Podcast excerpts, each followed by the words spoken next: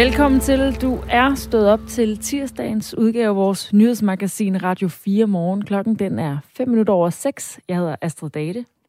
Jeg hedder Kasper Harbo. Godmorgen. Som du også kunne høre i nyhederne, så har op mod hver femte ukrainske flygtning muligvis en tuberkuloseinfektion. Derfor bør vi her i Danmark, øh, uden alt det andet, vi gør for de flygtninge, så for at screene dem for den her smitsomme sygdom. Sådan lyder opfordringen fra en forsker, som er en del af de fire altså, forfattere, som altså står bag en ny videnskabelig artikel, der påpeger, at den her ulykkelige situation med de, de ukrainske flygtninge også kan medføre et sundhedsproblem. I kæledyrenes verden så ender flere og flere kaniner med at skulle have et nyt hjem, fordi de er blevet afleveret på landets internater. De seneste fem år er antallet af kaniner, der skal finde sig en øh, ny have at bo i, nemlig næsten fordoblet. Om lidt der skal vi tale med en kvinde fra dyrenes beskyttelse, der både har en øh, forklaring på udviklingen og en løftet pegefinger til familier, der får sig en kanin. Vi har også nyt om en usædvanlig svindelsag, som vi tog hul på i går. En 42-årig kvindelig mesterløgner har snydt en lang række læger til at udskrive morfinholdig medicin til sig. Hun er hovedperson i Radio 4-programmet Løgn og Morfin. TV2 er også med på sagen. Deres program om kvinden hedder Pilledronningen. Her i Radio 4 Morgen kan du i dag høre blandt andet, hvorfor den type smertestillende medicin er så afsindigt vanedannende, og du kan også høre en ekspert i løgn og latin bedømme hende på den skala. Hun er mesterløgner. Adoptivbørn fra flere asiatiske og sydamerikanske lande kan være blevet adopteret ulovligt. Det konkluderer Ankestyrelsen i en ny undersøgelse, men det er altså ikke lykkedes styrelsen at give et entydigt svar, og det kritiserer Adoptioners Samfund nu. Fordi det er vigtigt for de nu voksne børn at vide for eksempel om rent faktisk var deres biologiske forældre, der valgte at bortadoptere dem. Vi taler med en 40-årig mand, som er adopteret fra Sri Lanka. Han er bekymret for, om den kvinde, hans adoptivforældre mødte i Sri Lanka i 1980'erne, virkelig var hans mor. Velkommen til Radio 4. Du kan skrive til os på nummer 1424, hvis du har kommentarer, eller hvis der er et sted i nyhedsstrømmen, du synes, vi skal rette vores blik imod. 1424, altså en sms fra din telefon direkte her til Radio 4 morgen. Det kan sagtens lade sig gøre. Klokken er 8 minutter over 6. Godmorgen. Godmorgen. Rekord mange danskere fortryder, at de har købt sig en kanin. På fem år er antallet af kaniner, der har været nødt til at finde sig et nyt hjem, fordi de første ejere har fortrudt, nemlig øh, cirka fordoblet. Det betyder, at 722 kaniner sidste år fik nyt hø at gnave i, og udviklingen ser allerede nu til at fortsætte i 2022. Altså i år har vi tal fra øh, dyrenes beskyttelse, at, øh, ja, at den udvikling altså er stigende. Og faktisk, så bør forældre slet ikke købe kaniner til sine børn, når de skal have sit første kæledyr. Det mener dyrenes beskyttelse, hvor Yvonne Johansen er dyreværnschef. Godmorgen. Godmorgen. Det er kun katte, der ligger over kaninen i forhold til, hvor mange dyr, der bliver afleveret på internat for at få sig et uh, nyt hjem. Hvorfor er det, at uh, der er så mange, der afleverer deres kaniner tilbage eller til et internat?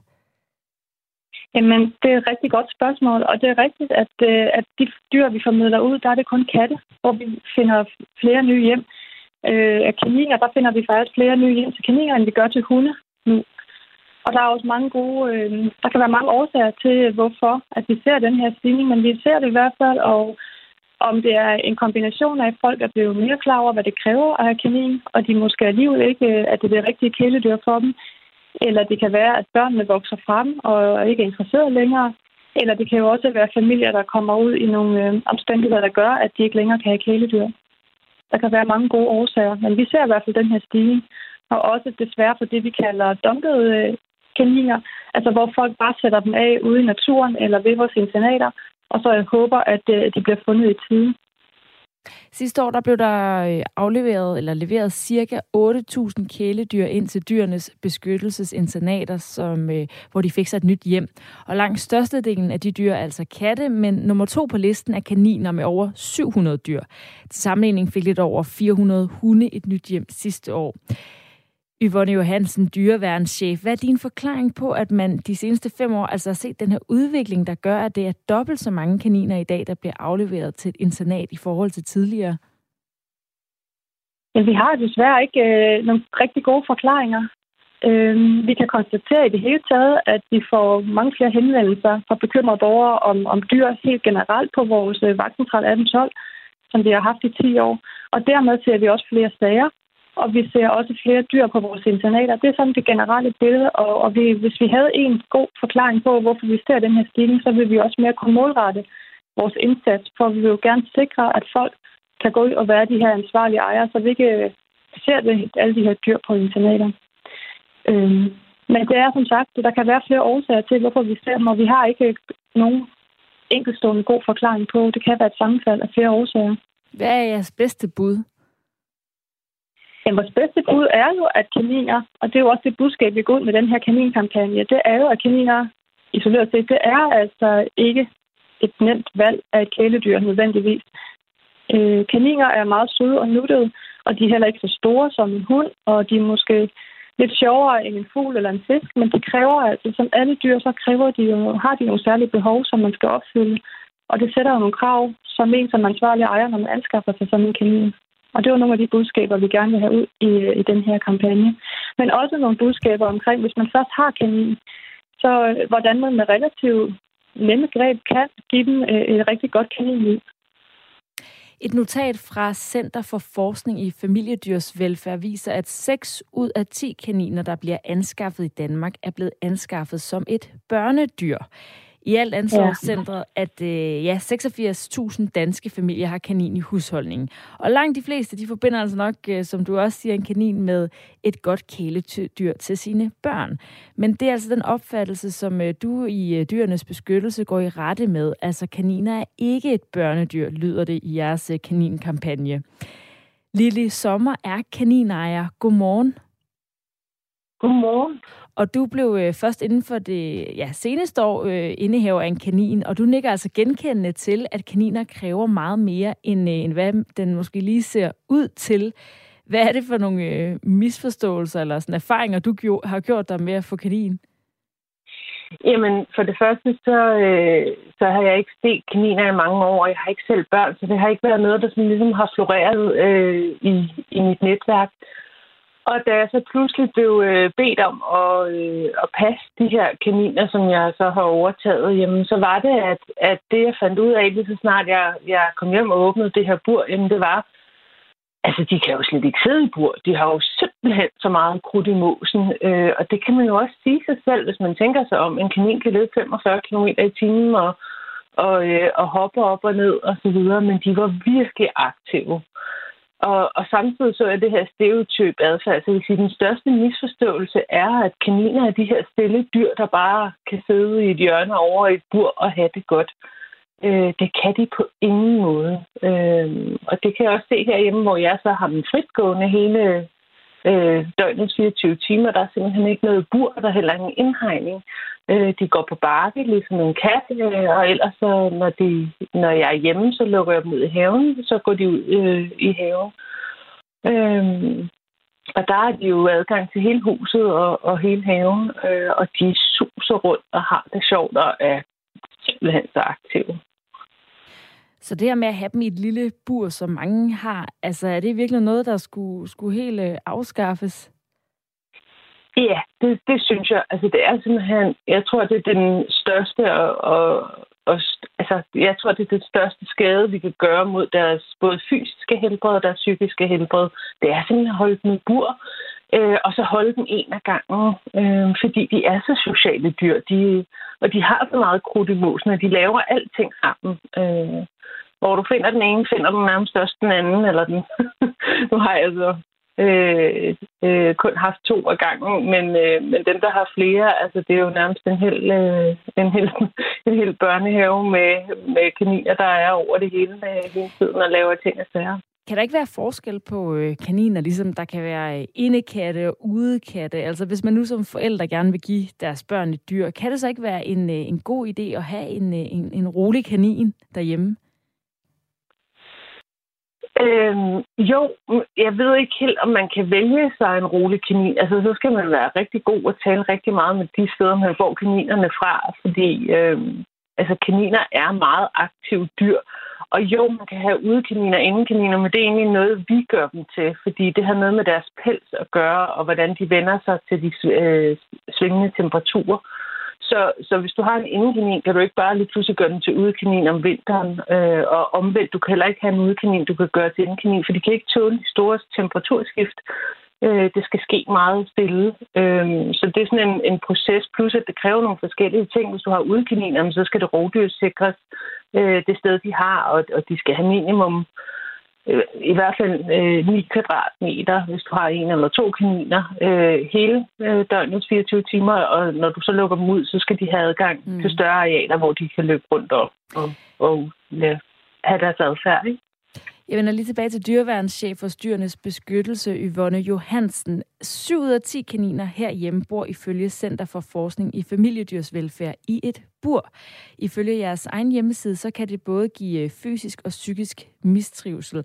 Og derfor har I også en målsætning om at nedbringe antallet af kaniner, der bliver holdt i bur. Hvordan har I tænkt jer at gøre det? Jamen det gør vi jo blandt andet med den her oplysningskampagne. Ved at informere. Vi tror jo på, at folk, som der vælger at få kæledyr og også kaniner, at de vil jo egentlig det gode selv. Men vi ved jo også godt, at det kan vi i hvert fald se, at folk i en travl hverdag måske ikke helt får sat sig ind i de behov. Og det fortæller Lille jo også fint om, hvad det, hvad det er for et, et dyr, en kanin.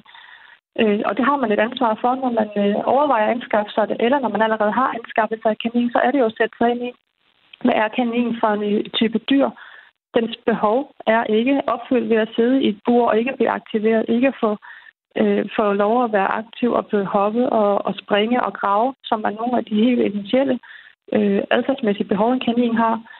Øh, og det vil vi jo gøre ved at sætte fokus på med blandt andet den kampagne, og det gør vi også med de folk, når vi kommer i kontakt med folk ude i, ude i Danmark, at vi fortæller dem om, hvad, hvad krav og hvad, hvordan øh, man skal passe en, en kanin. Sådan lød øh, den løftede pegefinger altså fra Yvonne Johansen, dyreværnschef for Dyrenes Beskyttelse, og Lili Sommer, der er kaninejer. Tak fordi I vil være med og fortælle om øh, kaninerne i dag. Ja, selv tak. Nils er far til fire og har haft tre kaniner. Han skriver, og det lyder lidt som en tilståelsesag, det han skriver i sms'en her. Jeg tænker ikke, det er så mærkeligt. Børn får mere og mere, hvad de peger på, uden at de skal stå til ansvar for noget. Skærmenes flimmer tilværelse går ud over dyrene, skriver Niels, som altså ikke desto mindre har været aftager af tre kaniner indtil videre. Øh, tak for sms'en. Niels, den er kommet på nummer 1424. Alle er velkomne. I dag fortsætter vi i Radio 4 morgen med at afdække en utrolig svindelhistorie. En 42-årig kvinde har gennem flere år misbrugt andre menneskers CPR-numre til at skaffe sig morfinpiller.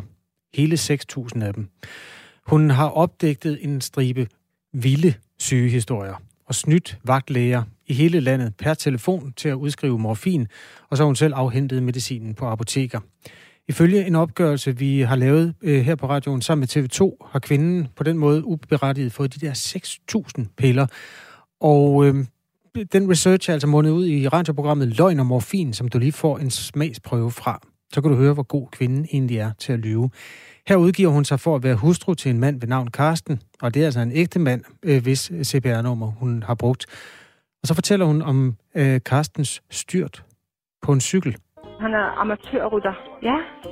Kan man kalde ham det? Jeg cykel, ikke? Altså, ja, ja. hvor han kører rigtig, rigtig stærkt. Det var simpelthen to, der kørte sammen. Ja. Den ene, han kiggede på sin telefon, og så kørte han lige ind i Karsten. Ej, øhm, ja, det gør man fandme heller ikke med så mange kilometer i tiden. Han brækkede underbenet. Nu kan jeg, jeg ved så ikke rigtig, at jeg udtale det rigtigt, men det var noget fi, fi, fibula. fibula, eller fi, ja. fibula. Og tibia um, måske også. Og ja, ja. Hold kæft, har jeg vågnet mange ja. nætter, hvor han har ligget her og, og, og ja. prikket, og har haft simpelthen så ondt, og ja. prikket til mig, og jeg, altså, jeg ammer. Mm. Så øh, jeg synes ikke, det er specielt spændende at blive vækket hele tiden. Nej.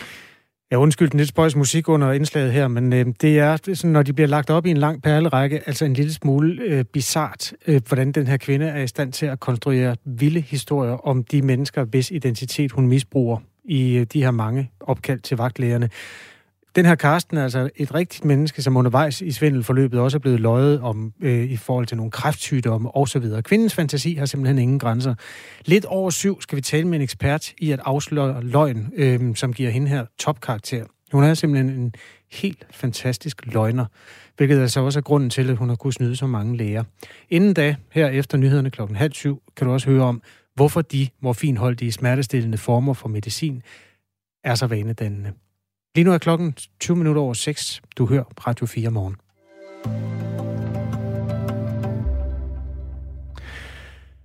Danmark bør screene alle ukrainske flygtninge for den smitsomme sygdom tuberkulose, når de kommer til landet. Den opfordring kommer fra lektor og overlæge ved infektionsmedicinsk afdeling på Aarhus Universitetshospital, Christian Weisse. Han er en af fire forskere bag en videnskabelig artikel, udgivet i tidsskriftet International Journal of Infectious Disease, som vurderer, at op mod hver femte ukrainske flygtning faktisk har tuberkuloseinfektion. Og det betyder jo altså i kolde tal, hvis Danmark modtager 100.000 ukrainske flygtninge, så vil 20.000 af dem have tuberkulose i en eller anden form. Christian Weisse, godmorgen. Godmorgen. Det er en overraskende stor andel øh, med tuberkulose. Det er jo en sygdom, som vi ikke har haft sådan i stor koncentration i Danmark i mange år. Hvordan kan det være, at så mange ukrainere har den? Ja, men øh, det øh, er jo, vi skal lige skille ad, øh, der er forskel på at have tuberkuloseinfektion, altså være øh, smittet, øh, og så have tuberkulose sygdom, øh, som er, gør, at man har symptomer og kan smitte andre. Altså det er, det er en, en fjerdedel af jordens befolkning er smittet med øh, tuberkulose og har tuberkuloseinfektion. Øh, så det er sådan set ikke øh, så overraskende, at, okay. at op mod øh, 20 procent i, i Ukraine øh, også har det. Øh, så, og, og det er ikke i sig selv en, øh, en farlig tilstand, men der er en, en, en lille risiko for, at man øh, på sigt kan udvikle øh, tuberkulose sygdom. Og, og det er derfor, at, øh, at det er væsentligt, at vi er opmærksomme på det, når vi nu øh, får mange ukrainske flygtninge.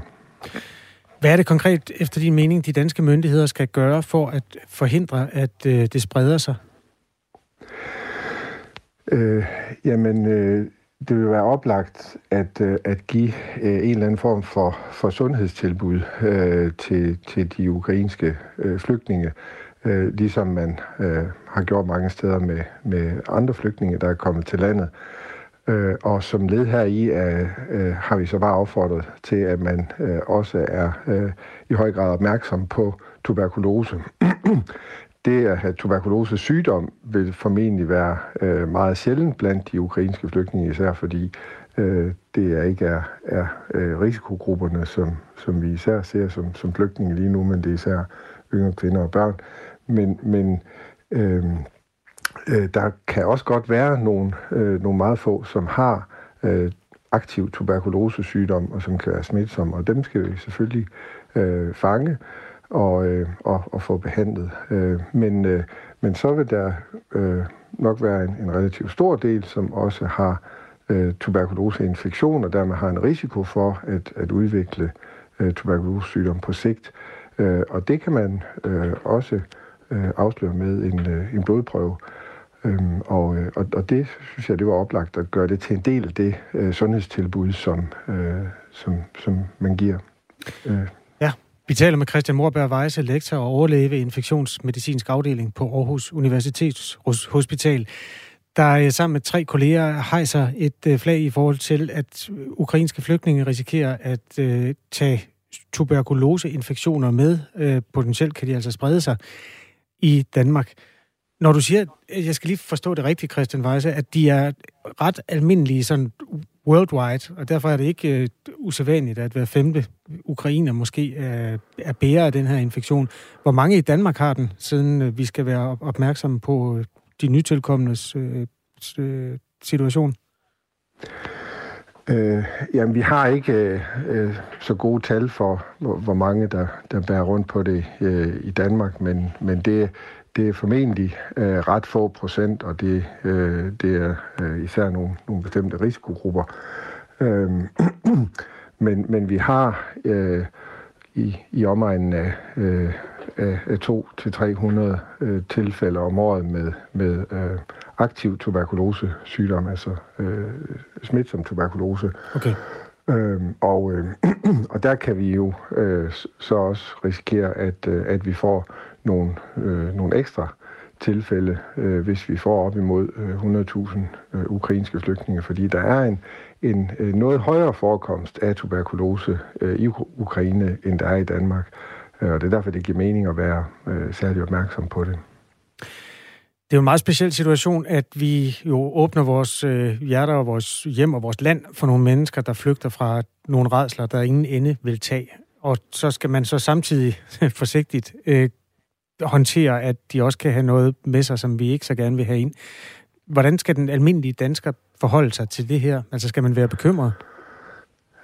Øh, nej, der er bestemt ikke øh, grund til at være bekymret. Det er jo øh, øh, altså selv om, om man har aktiv øh, tuberkulose-sygdom, ja, så er det faktisk ikke en særlig øh, smitsom sygdom. Øh, så det er ikke noget, der giver øh, grundlag til en hel masse bekymring. Øh, altså, øh, øh, vi har også øh, skrevet os op øh, hos kommunen øh, som øh, et, øh, øh en, en familie, der har plads til at huse ukrainske flygtninge, og øh, det vil jeg bestemt ikke være bekymret for i, i den forbindelse, øh, at vi har øh, ukrainere boende. Øh, det vil som sagt være øh, meget få, som har aktiver der med smitsom sygdom. Øh, så så det, det, øh, det, det behøver vi ikke at, at gå og bekymre os om. Øh, men det giver mening, at, øh, at vi... Øh, at vi er opmærksom på det og, og, og, og prøver at finde, finde det frem øh, og, og, og screener, øh, ligesom vi jo screener for, for rigtig mange andre ting. Altså vi mm. screener jo også øh, 60.000 gravide om året for, øh, for meget sjældne sygdomme, og, øh, og, og det, det giver mening at gøre her. Hvilke forholdsregler kan man tage for at undgå øh, smitte? Altså, der er jo også øh, børnene, som kommer ud i, i institutionerne, hvor det hele bliver lidt mere tæt i den kommende tid. Altså, hvad, hvad, hvad kan man gøre for at undgå, at smitten spreder sig? Øh, jo, men det handler jo om at være øh, netop opmærksom på, øh, hvis, hvis der er nogen, som, som har symptomer, øh, så skal man selvfølgelig øh, gå til læge og blive undersøgt. Øh, og det, det vil være det, det primære, så, øh, så hvis man, øh, man øh, hoster øh, igennem længere tid og har, øh, har vægttab og feber, øh, ja, så skal man øh, øh, sørge for at blive, blive undersøgt, og, og det øh, gælder selvfølgelig også for, for børnene. Øh, der er ikke øh, grundlag for, at, at, øh, at øh, alle mulige andre øh, foretager noget, noget bestemt øh, for at undgå smitte. Der er som sagt ikke en særlig høj øh, smitterisiko. Øh, men, øh, øh, men det giver mening at være særlig opmærksom, øh, hvis, øh, hvis der er ukrainske flygtninge, som, som har øh, symptomer, som kunne være forenlige med øh, aktiv tuberkulosesygdom. Bare lige til sidst, Christian Morberg Weisse. Hvilke overvejelser har du gjort om, at man jo også risikerer at stigmatisere ukrainske flygtninge, når man på den måde sådan hejser et sundhedsflag i forhold til dem? Øh, jo, men det er, Øh, det er klart en, en, en problematik, øh, at, øh, øh som, som vi også skal være opmærksom på. Øh, men, øh, men jeg, jeg synes, det handler om at, øh, at, at få sagt, at det her det er, øh, det er et sundhedstilbud, øh, og, og, og det er en, øh, øh en, øh, en forebyggende helbredsundersøgelse, som, som giver mening at lave, og som vi i forvejen i mange kommuner øh, tilbyder alle flygtninge, netop fordi der er mange flygtninge, som har sygdomme, som forekommer hyppigere end, end, øh, øh, end, end det forekommer blandt danskere. Øh, og jeg synes egentlig heller ikke, at, øh, at øh, det er stigmatiserende, at vi hvert år øh, undersøger 60.000 gravide for HIV. Øh, det, det, øh, det, det kan man godt gøre, uden at man øh, stempler øh, en, en bestemt gruppe som, som særlig øh, farlig, og, og, og, og det, det er jo heller ikke tilfældet her. Christian Weisse, tak fordi du var med her.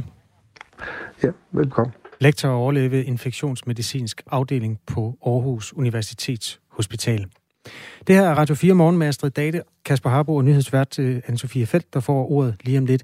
Efter det skal vi øh, se nærmere på en af knopskydningerne på den her voldsomme svindelhistorie, hvor en 42-årig kvinde har løjet for vagtlæger i lange baner for at få 6.000 morfinholdige piller. Et øh, præparat, som ja, er sat i verden for at være smertestillende, men som også er enormt vanedannende. Den øh, side af problematikken skal vi belyse sammen med en af landets fineste misbrugseksperter, Henrik Rendum.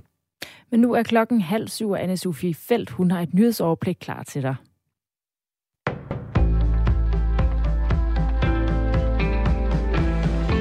Ukraines efterretningstjeneste har offentliggjort en liste over russiske soldater, som den mener har begået krigsforbrydelser mod det ukrainske folk i Bucha.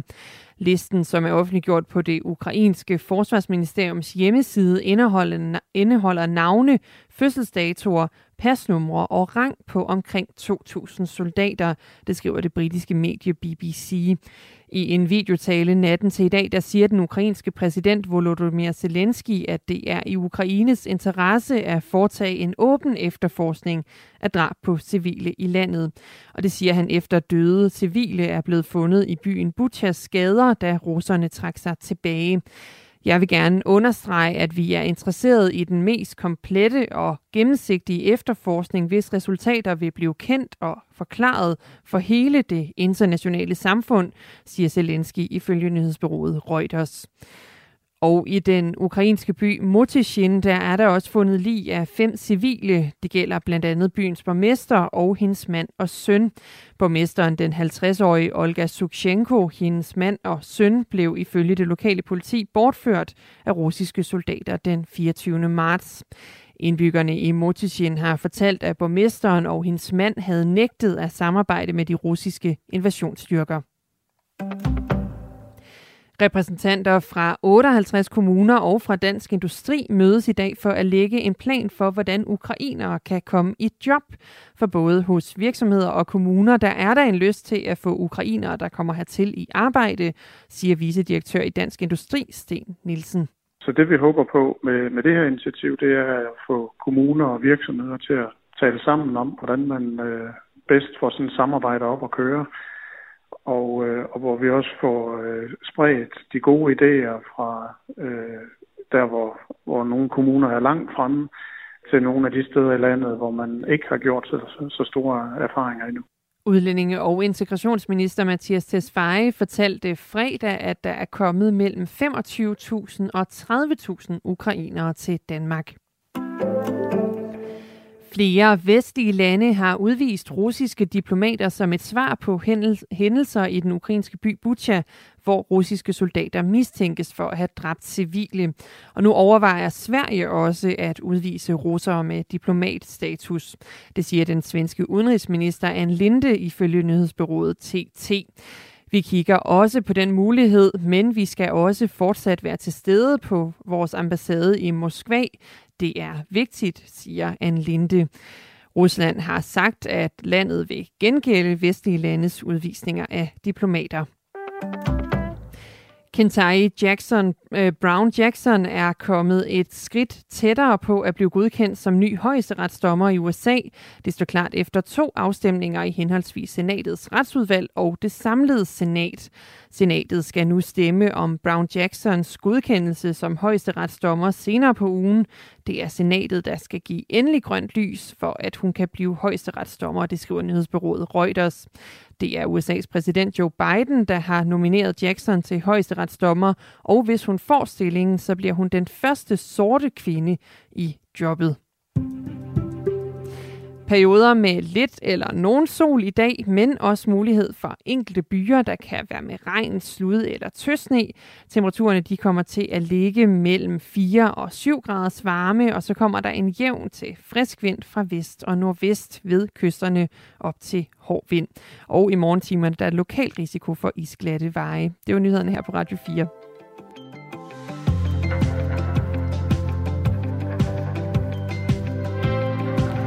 4 minutter over halv syv er klokken. Du lytter til Radio 4 morgen. Hold nu kæft, hvor I kæmper for at piske en stemning op. Gud fri mig vel. Hvor er det ved at være belastende? Ulven kommer. Ulven kommer. Stop nu, skriver Inge i en sms. Hun har lyttet med i det indslag, som vi havde før nyhederne, hvor fire læger øh, og infektionseksperter har påpeget, at der kan være en øh, risiko for, at øh, tuberkulosevirus vil blive spredt, når ukrainske flygtninge kommer til Danmark, fordi cirka hver femte er bærer af det virus. Og det er altså en overdrevet trussel, mener Inge. Øhm, En anden skriver, ukrainerne har været meget igennem kulde, bunker og måske beskidt vand og mad, så et sundhedstjek er en nok en god idé, skriver en anden lytter. Og senere der skal vi tale med Andreas Rudkøbing, der er overlæge enhed for beredskab og smitsomme sygdom hos Sundhedsstyrelsen, om øh, en screening af ukrainske flygtninge for tuberkulose. Den er 6.35 nu. SMS'erne de øh, vælter ind på nummer 1424. Du er også meget velkommen der. Nu skal det handle om en 42-årig kvinde, som øh, vi øh, har talt om både i dag og i går, øh, fordi der er altså kommet en, øh, en ny historie fra vores øh, Radio 4-podcast Undersøger, der hedder Løgn og Morfin, som handler om den her kvinde, som står tiltalt i en omfattende bedragerisag, da politiet vurderer, at hun siden 2016 i stort omfang har misbrugt andres personers CPR-numre. Hun har opdigtet sygehistorier, og så på den måde snydt vagtlæger i hele landet til at udskrive vanedannende morfin i andre personers navne, hvorefter hun så selv har været på apoteket og hente det. Ifølge en opgørelse fra Radio 4 og TV2, så har kvinden altså på den måde fået uberettiget udleveret ca. 6.000 morfinpiller. Og vi skal lige høre et par klip fra nogle af de samtaler, som hun har haft med øh, forskellige vagtlæger, hvor hun altså udgiver sig for at være en anden, end hun er, for at få udskrevet morfin. Klippene de er fra programmet Løgn og Morfin, hvor kvinden blandt andet udgiver sig for at være Carstens kone med forskellige navne. Jeg taler med Mette Valentin. Ja. Jeg ringer for min mand Carsten. Ja, må jeg få hans personnummer? Det kan du tro. Goddag, du taler med Dorte Valentin. Goddag, du taler med Line Valentin. Goddag, du taler med Vicky Valentin. Hej. Hej, jeg er min mand Carsten. Det er fordi min mand han har brækket benet. Han har sådan en Hoffmann-apparatur på venstre ben. Vi har behov for at komme til lægen, fordi han havde øh, problemer med, han havde fået sådan en forfærdelig udslæt. Min mand han har kræft i mavesækken, øh, og som har spredt sig til øh, tarmen. Ja, og musikken i baggrunden, det er altså en del af lydbilledet fra programmet Løgn og Morfin, som du kan finde i vores app i øh, Radio 4. I Carstens navn, der har den her kvinde altså opdigtet afskedelige øh, skader og sygdomme, eksempelvis efter at han er væltet på cykel. Hun ringer derfor til lægevagten, for ifølge hende så har Carsten tidligere på dagen været hos sin egen læge for at få noget medicin, der kan lindre smerterne. Men lægen har glemt at lægge pillerne på recept. Så prøv at høre her, hvordan hun spørger lægevagten om morfinpræparatet Oxycodon. Og, og Orion, hvad fanden er der står? Oxycodone, ja, oxycodone, ja. Hvad i alverden? Ja, det ved jeg godt, Det er et langt navn. Det har jeg styr på. Nå, okay. Fordi jeg tænker, hvad i alverden, og det er et langt navn. Henrik Random er landets førende misbrugsekspert. Godmorgen. Godmorgen. Hvad tænker du, når du hører det her? Jamen, jeg tænker jo, at hun er en fantastisk skuespiller en fantastisk skuespiller, så en hver læge, der sidder og hører på det her, øh, og som jo selvfølgelig som udgangspunkt godt vil hjælpe patienterne, øh, ja, hopper på med begge ben og vand i knæene. Altså hun, og det, lægen, lægen bliver jo totalt snydt, for det er så professionelt lavet. Og hvad er det så, de bliver snydt for? Hvad er det her oxycodon for et morfinpræparat? Ja, det er jo et øh, morfinpræparat, som så mange andre morfinpræparater, der er et af de mest dominerende på det danske marked i øjeblikket. Og øh, det er blevet ganske populært, øh, og det betyder, at den måde mennesker, der får morfin, de har jo fire forskellige, tre forskellige måder at reagere på. Vi ser de patienter, der oplever en god smertelindring, og når smerterne så er overstået, så holder de op med at bruge det. Hvorimod andre, de får det rigtig dårligt, når de får morfinpræparater. De får kvalme, de kaster op, de, bliver, de får det rigtig skidt. Så det stof vil de ikke have igen, og det kan give os nogle problemer øh, for os, når vi skal smertedække dem. Men så har vi den tredje gruppe, og det er dem, som på den ene side gør, opnår en god smertelindring, men de synes, stoffet er rigtig godt, fordi det også gør noget andet. Det er for eksempel lindre øh, psykisk ubehag. Det, hvis de føler sig stressede, kan de slappe bedre af, de kan bedre sove. De oplever mange psykosociale positive virkninger på stoffet, og det er dem, der er i hovedsagen er i risiko for at blive øh, afhængige af stoffet. Det her stof, oxycodon, er altså et smertestillende stof i opioid, øh, opioidgruppen, ja. som øh, kan få øh, alvorlige konsekvenser for øh, den tredje gruppe, du nævner, altså dem, der bliver afhængige af det, fordi det også på en måde har nogle andre effekter. Opioider har længe været et problem i USA med opioidkrisen, som varede fra 99 til 2019. Og det er altså en krise, der i 2017 fik USA's daværende præsident Donald Trump til at erklære national undtagelsestilstand på grund af de mange overdoser overdoser med opioider har kostet mere end en halv million amerikanere livet de seneste 20 år. Henrik Rendom, altså misbrugsekspert, hvordan, hvis man så er i den gruppe, der bliver afhængig af det, hvordan er det så, det påvirker en? Jamen det påvirker jo en på den måde, at hvis man ikke får medicinen, så får man nogle, på den ene side nogle ganske ubehagelige abstinenser, Mm, men samtidig på den anden side får man som tiden går behov for mere og mere. Øh, hjernen er så genial, at den kan kompensere for den morfinvirkning, mm, der kommer. Og når vi så bliver afhængige, så skal vi have mere. Og på den måde kan vi altså komme op på som forbruger nogle ganske ubehagelige store doser. Og hvad er en stor dose? Altså, hvornår er det, det bliver livsfarligt at øh, tage morfin? Det, der bliver der, hvor det bliver livsfarligt, det er, når vi indtager en større mængde morfin, end hjernen er, øh, er har, prøvet, har kompenseret, kan kompensere for. Hvis hjernen kan kompensere for øh, 50 milligram, og vi så tager 100, ja, så er det, vi kommer ud over den grænse, og så kan vi øh, risikere at øh, få en overdosis. Og det skete specielt i Amerika, fordi øh, det at kunne få sin smertestillende hos lægen kost, er jo ret bekosteligt. Og der fandt det illegale marked ud af at sælge heroin til brugeren, til dem, der var blevet afhængige. Og her var det så, det begyndte at gå galt. Ifølge en opgørelse fra Radio 4 TV2, så har den 42-årige kvinde formået at få udleveret ca. 6.000 morfinpiller ved at misbruge andres personers CPR-nummer. Hvad er perspektiverne i det? Altså, hvorfor er det problematisk? Jamen, det er jo ren svindel og bedrag. Og, og problemet er her ikke, at for det første kan hun selv udvikle mm, et meget voldsomt forbrug af øh, morfinpræparatet, men hun kan også sælge det på det illegale marked. Hun kan blive fødekæde til en lang række misbrugere, som vil gøre hvad som helst for at øh, få fat i det, fordi de er blevet afhængige af stoffet. Og i de senere år er det det morfinpræparat, der har haft den højeste kurs på det illegale marked. Der er kommet et par sms'er, blandt andet fra vores lytter Lærke, der undrer sig over, at man kan få morfinpiller udleveret på apoteket uden sit sundhedskort. Hun tilføjer spørgsmålet, er morfinpiller ikke receptpligtige, eller er det håndkøbsmedicin, som noget tyder på? Der skal vi måske lige slå fast, at øh, hele det her, det er udsprunget af, jeg får lyst til lige at spille en lille, vi tager simpelthen en klip mere med den her superløgner kvinde, der øh, bluffer øh, vagtlæger til at udskrive medicin til sig øh, ved hjælp af ja, de mest utrolige sygdomshistorier og Orion, hvad fanden er der står? Oxycodone, ja, oxycodone, ja. Hvad i alverden? Ja, det ved jeg godt, Det er et langt navn.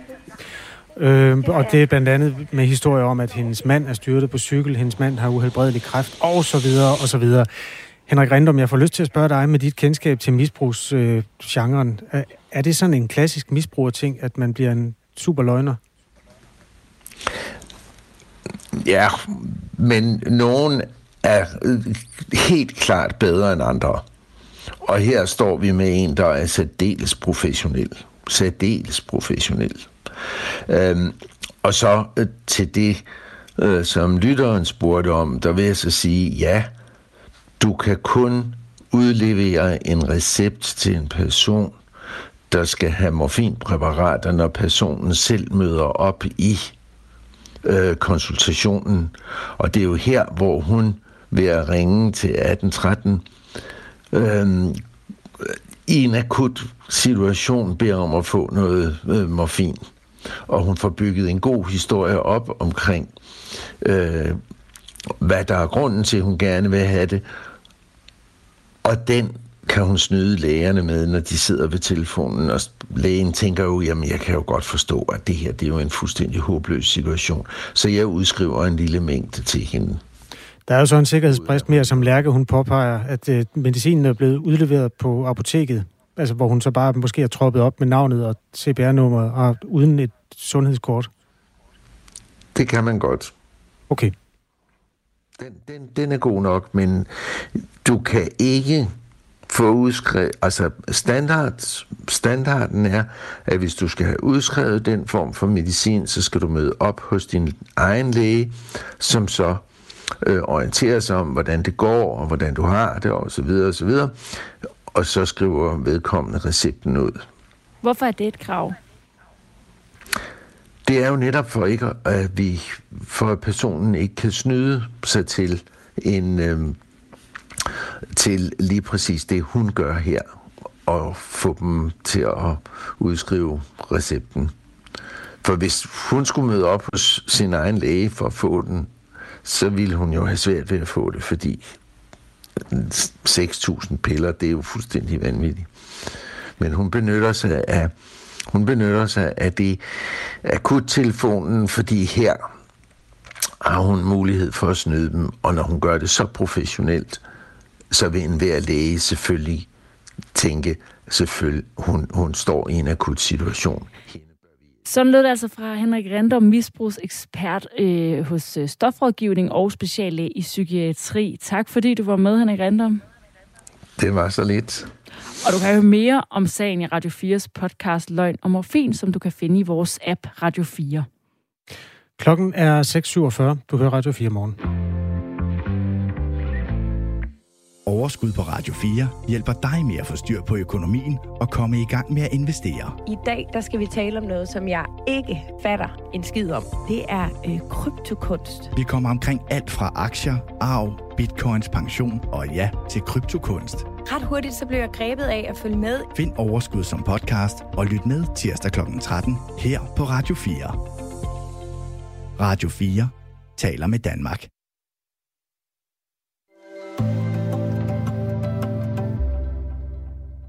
Børn, der er adopteret fra Sri Lanka, Colombia, Indonesien og Bangladesh, kan faktisk være adopteret ulovligt her til Danmark. Det er konklusionen på en ny undersøgelse fra Ankestyrelsen, som dog ikke giver noget entydigt svar på, om det er sket ulovligt. Og det møder kritik fra Landsforeningen for Adopterede og deres pårørende. Adoption og Samfund hedder den forening. Fordi det er sådan en vag konklusion, som giver flere spørgsmål end svar, og så ripper den op i en masse traumer, lyder det. Øh, vi skal først høre fra foreningens næstformand, altså Adoption og, og Samfunds næstformand, Ina Dygård her. Det, der sker, når man får sådan en, øh, en undersøgelse offentliggjort, så sætter det, og når man læser den, så, øh, så bliver de adopteret sendt tilbage til sådan en følelse af, øh, af tvivl, og måske ofte altså sådan lidt rådløshed. Altså fordi rigtig mange kæmper jo med at finde svar på, hvorfor bliver de adopteret, og hvor kommer de fra. Og der, er sådan, der er mange forskellige ting knyttet til det at være adopteret. Og når der så kommer sådan en undersøgelse, så griber det op i nogle følelser. Noget af det, der er blevet undersøgt, det er om børnene, som altså er blevet adopteret til Danmark, er blevet stjålet fra deres biologiske mor. Om de er kommet fra såkaldte babyfarme, hvor det, man kalder falske møder, er blevet betalt for at foregive, at de øh, er de biologiske forældre og vil overlade deres børn til adoption. Og det er altså antydninger. Det er der ikke noget sådan konkret svar på i undersøgelsen. Thomas de Silva Markvart Josefsen er adopteret fra Sri Lanka i 1982. Nu konsulentchef og bor i Middelfart og har læst undersøgelsen. Godmorgen, Thomas. Godmorgen. Hvorfor er det vigtigt for dig at vide forudsætningerne for din adoption i sin tid, om det foregik efter reglerne? Altså, det, det er der flere årsager til. Man kan sige, det er jo sådan helt eksistentielt, hvor man, hvor man kommer fra, når man er adopteret, og det er jo en, også en del af min historie. Øh, og, og derfor har jeg selvfølgelig interesseret i at, at, at, at få at vide om, øh, om den adoption, der blev foretaget tilbage øh, for, for lidt over 40 år siden efterhånden, om den, om den var øh, lovlig, og om min biologiske mor har vidst, hvad hun, hun har gjort, da hun har bortadopteret mig. Øh, ja. Ja. Øh, Hvorfor betyder det meget for dig? Det er måske et dumt spørgsmål, men jeg vil gerne høre, hvad det er for nogle refleksioner, ja. du har med det. Ja, men altså, det, for, for mit vedkommende, øh, så, øh, så har det været, det der har været mest vigtigt i forhold til mit biologiske ophav, og, øh, øh, og i forhold til min adoption, for mig har det været egentlig at øh, finde min mor, øh, og, og fortælle hende, at, at øh, det hun gjorde dengang, det var, det var rigtigt, og at jeg har haft et, øh, et godt og trygt liv her i Danmark. Øhm, og så kan man sige, når der nu kommer det ekstra lag øh, hvorvidt min adoption måske har været lovlig øh, eller ej, øh, om hun har vidst, hvad hun har gjort, så, så synes jeg, at det er endnu mere vigtigt for mig at få vidshed for, om min adoption var, var, var lovlig. Øhm, så, så det er egentlig det, der sådan fylder mest i forhold til mig. Øh, og så kan man sige sådan generelt set, som Ina jo også er inde på, så, så er der jo øh, for, for mange andre adopterede, er, er der jo også nogle, øh, øhm, både, både noget stigma og nogle, nogle traumer forbundet med det at, at være adopteret. Øh, så, så sådan mere overordnet set, synes jeg også, det er vigtigt for os, der er adopteret fra de her lande, hvor der har, til synligheden har været nogle, nogle uregelmæssigheder, at, at få en eller anden vidsthed for, hvad er det, der er foregået, og også, også, også for vores, øh, vores, vores forældre, altså vores, vores adoptivforældre, øh, synes jeg, det er, det er vigtigt.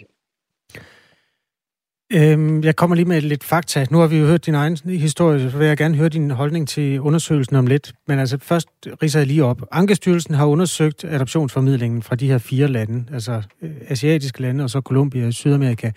I en sammenfatning skriver styrelsen, undersøgelsen har ikke ledt til konkrete oplysninger om, at adoptionerne til Danmark fra de fire lande i de pågældende år skete på et ulovligt grundlag. Ankestyrelsen kan dog heller ikke afvise, at adoptionsformidlingen kan være forbundet med ulovlig adfærd. Undersøgelsen af adoptionen fra Sri Lanka bygger til dels på en hollandsk rapport fra sidste år. Ifølge er der, den, er der forekommet eksempler på ulovlig praksis i adoptionen fra Sri Lanka til Holland, som for eksempel det, man kalder baby farms, trafficking og tyveri af børn og dokumentforfalskning. Og det er jo altså der, du kommer fra i Sri Lanka, Thomas øh, de Silva Magvart Josefsen. Nu er undersøgelsen kommet. Øh, hvad synes du om den? Jamen altså, det, man kan jo næsten høre det ud fra det, du læser op. Det, det er jo meget, hvad skal man sige, inkonklusivt. Der er jo ikke noget reelt svar. Det er jo bare sådan en, øh, ja, en, en, øh, en, en lidt snakken udenom. Altså, for, for, for mit vedkommende, da jeg læste den, undskyld, øh, der, der synes jeg bare, at jeg havde endnu flere spørgsmål, øh, efter jeg havde læst den. Og det, det er jo problematisk øh, i sig selv.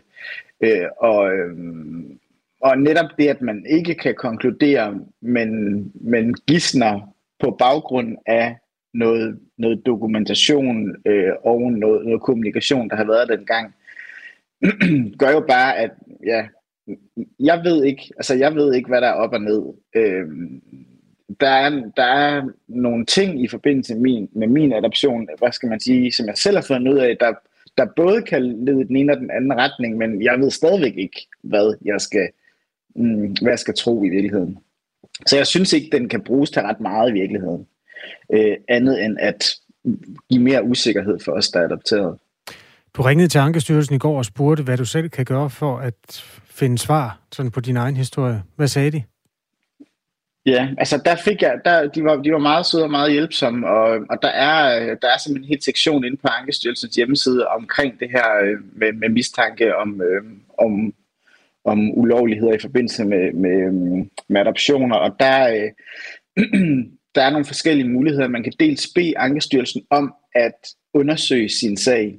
Øh, det, det de så gør sådan rent praktisk, som jeg forstod det i hvert fald, det er, at de indhenter øh, adoptionssagen fra, fra DIA, og så kigger de de papirer igennem, og så sammenholder de med det, de ved fra, fra undersøgelsen, og så kan de igen ikke konkludere, men de kan sige, der er nogle ting, der leder i den ene eller den anden retning.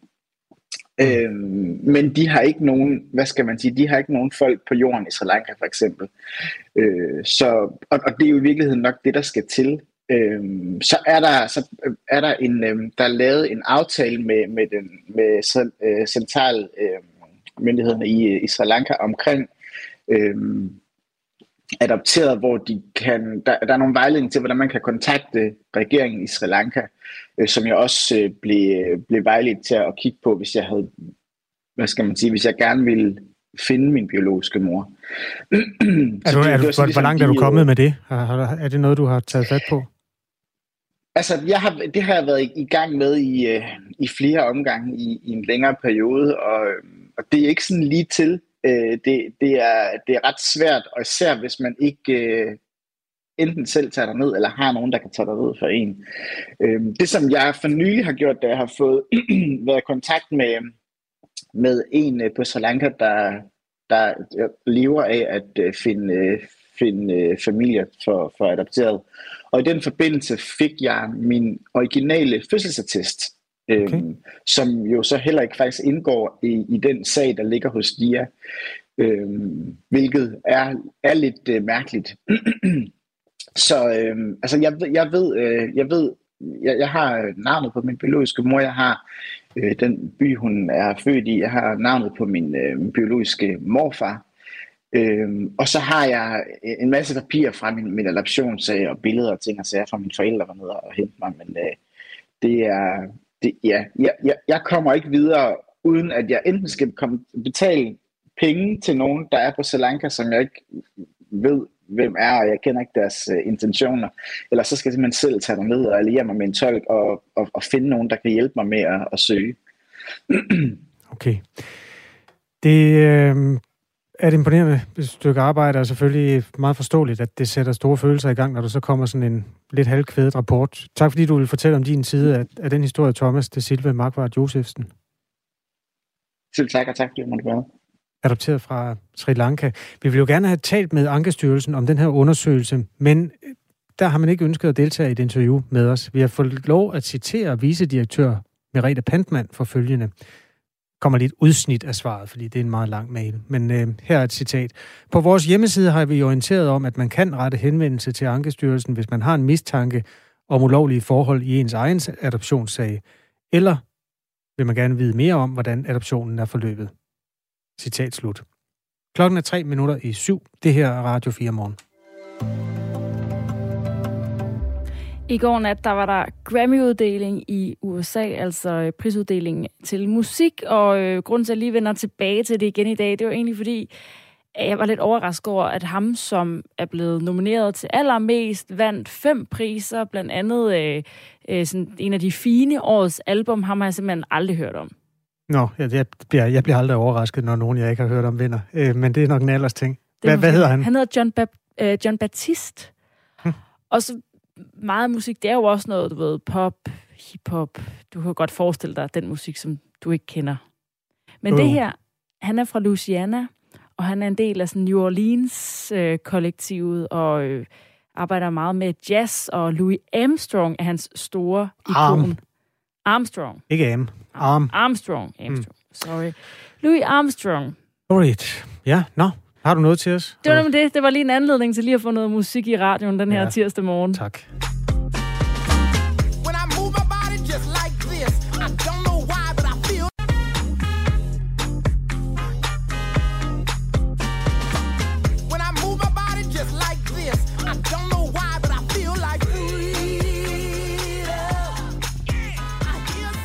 Freedom hedder det her øh, nummer, og han er altså også øh, den første sorte artist til at vinde album, altså årets album i 14 år. Og han fik altså flest nomineringer, 11, men øh, endte med 5. Så det var en stor aften for øh, John Batiste, den her Grammy-uddeling. Men det er nemlig meget hyggeligt. Det er meget hyggeligt og ja. dejligt kor også. Den her vandt også for øh, musikvideoen. Har du set den? Ja, det er sådan noget... Øh, Altså, sex. Det, det, det, minder, nej, sex. det minder meget om 60'erne. Han har sådan et Nå. lyserødt glimmer øh, sæt på og øh, danser sådan lidt, øh, ja, sådan lidt øh, karikeret på en meget fed måde, og så fire kvinder i sådan noget lidt 60'er-agtige kjoler. Den Wow. er super god. Så det er sydstaterne, der opfinder sig selv igen. Ja, Musikalsk. Dejligt. John Ba- Baptiste. ja, John Baptiste. Det her er Radio 4 Morgen. En overflyvning på nyhedsstrømmen, som lige slår ned på et stykke med kultur. Efter nyhederne skal du høre en analyse af en imponerende løgner. En kvinde på 42 år, som har formået at binde en stribe af vagtlæger de mest utrolige sygdomshistorier på ærmet for at få fat i morfinpiller. Nu er klokken syv, og vi skal have nyheder med anne Sofie Felt.